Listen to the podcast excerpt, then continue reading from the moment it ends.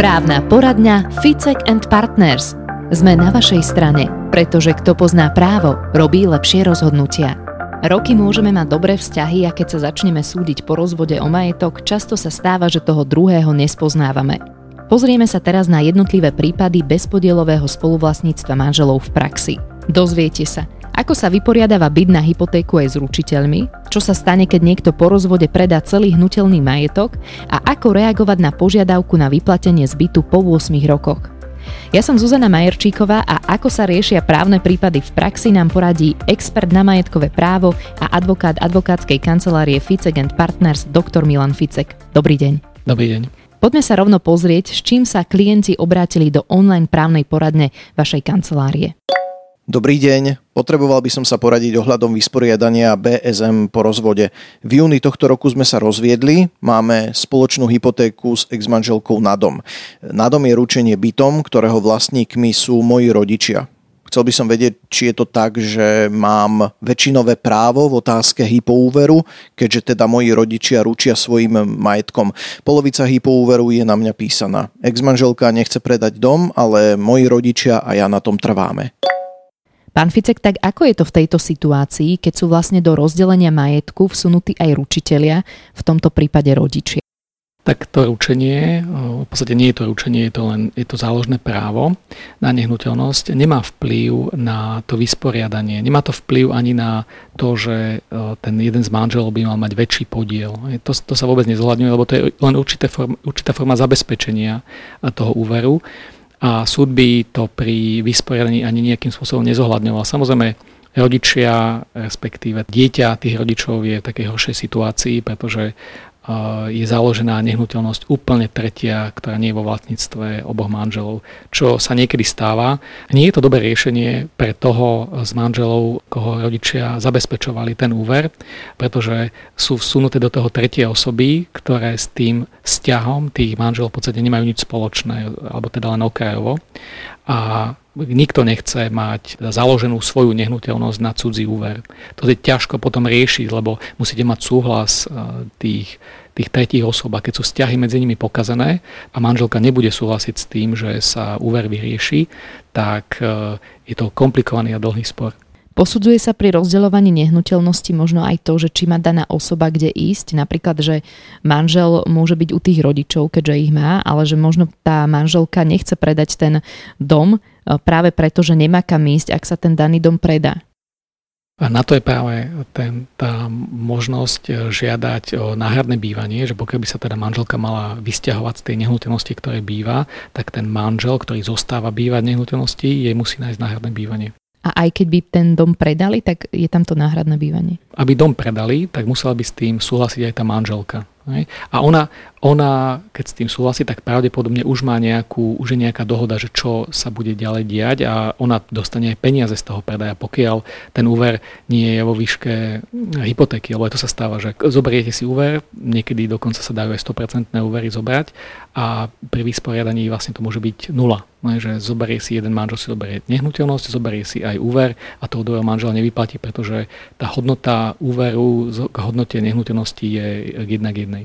Viackrát sme spomínali, že rozvodová situácia býva naozaj náročná záležitosť a môžeme počas tohto obdobia reagovať rôznymi spôsobmi pod návalom emócií, no a potom sa môžu diať aj takéto veci. Zdravím. Môj ex-manžel predal všetok náš spoločný hnutelný majetok aj napriek tomu, že sme v konaní o BSM. Ako mám túto vec riešiť? Ďakujem za odpoveď. Pán Ficek, tak najprv sa opýtam, že čo všetko je vlastne ten hnutelný majetok? Tak to je všetko, čo ste nadobudli počas manželstva a nie je pevne spojené so zemou. To sú hnutelné veci. Auto, nábytok, e, zariadenie bytu. To sú najčastejšie hnutelné veci, ktoré sa vysporiadávajú. Ako sa potom postupuje v takomto extrémnom prípade, keď niekto všetko predá? Mali sme také prípady, eh, hlavne teda povedzme, keď ide o motorové vozidlá, že manželia sa rozvedú a vlastne nejaké motorové vozidla. Kým dojde k vysporiadaniu, čo môže byť niekedy roky, tak ten manžel to motorové vozidlo predá. On by ho mal ale predať iba so súhlasom toho druhého manžela. Pokiaľ to robí bez súhlasu, tak ten druhý manžel môže napadnúť takýto predaj a žiadať, aby tá zmluva bola neplatná, pretože on potrebuje ten súhlas.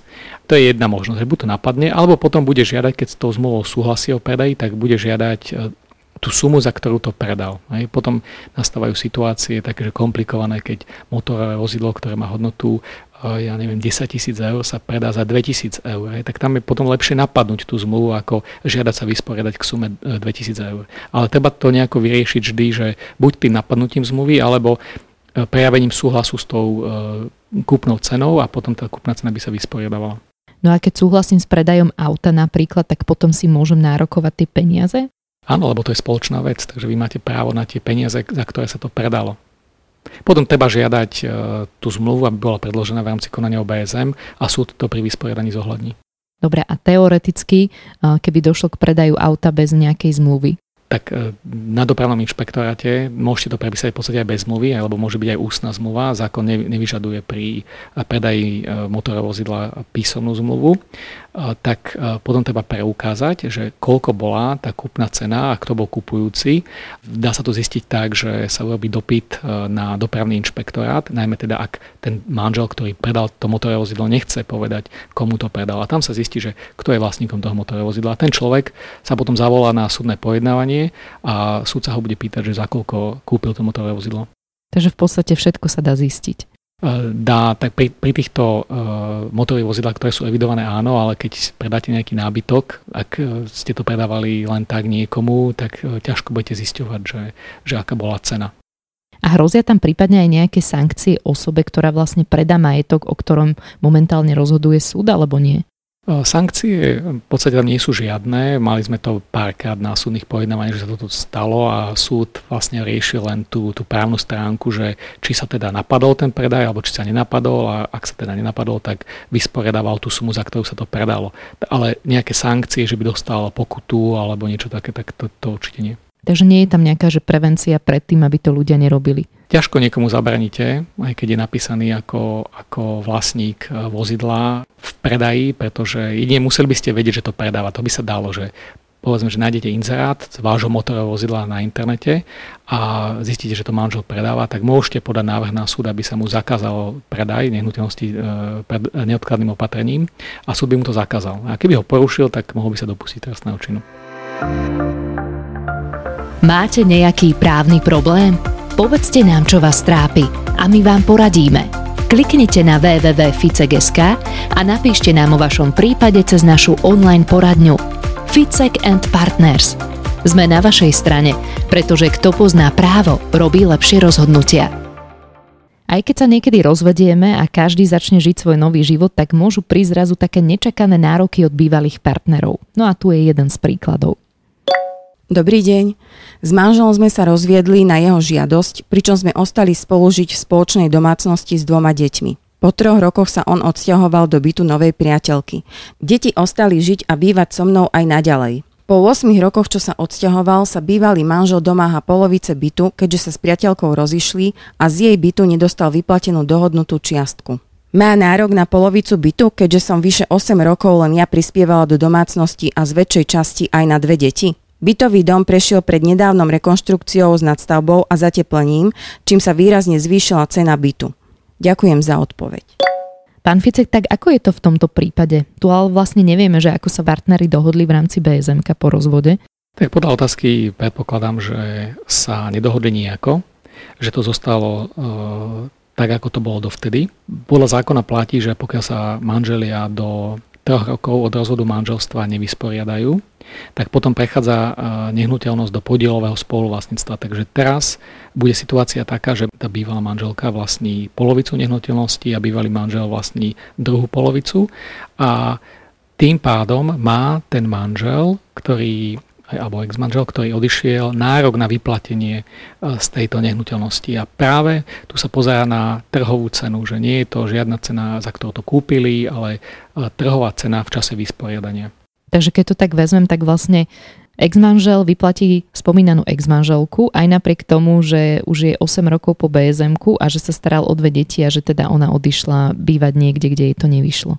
Pri vysporiadaní podielového spoluvlastníctva by súd neskúmal, že ako to bolo s deťmi, že ako sa odsťahovali. Tam sa pozerala na to, že, že aký má podiel, v akej výške a potom, že či tam nie sú povedzme nejaké dôvody hodné osobitného zreteľa na, na nevysporiadanie, hej, najmä teda keď sú tam maloleté deti. Ale pokiaľ sú dôvody na vysporiadanie, tak súd zaujíma naozaj iba to, že či to je v podielovom, aká je hodnota tej, tej nehnuteľnosti a potom, že, že akou sumou bude vyplácať ten jeden manžel toho druhého. Pri bytoch väčšinou tie nie sú deliteľné, takže, takže tam bude musieť jeden vyplatiť druhého a keď nebude mať peniaze na vyplatenie, tak potom to môže dôjsť až k dražbe.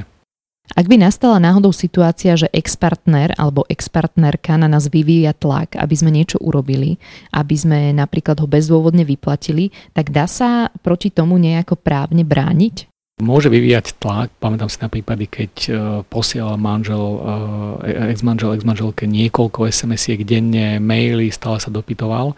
A to je potom o tom vnímaní, že, že ako to tá žena berie, keď ju to naozaj obťažuje, tak môže podať podnet povedzme na priestupkové konanie, lebo takéto konanie by mohlo byť aj priestupkom a ten manžel dostane povedzme pokutu. A zase keď opakuje, znova dostane pokutu. Takže to dá sa zabraniť tomu neustálemu obťažovaniu, dokonca za určitých okolností to môže byť aj trestný činy, tzv. že nebezpečné prenasledovanie. Mali sme prípady, že denne 100 SMS-iek posielal ten jeden človek druhému.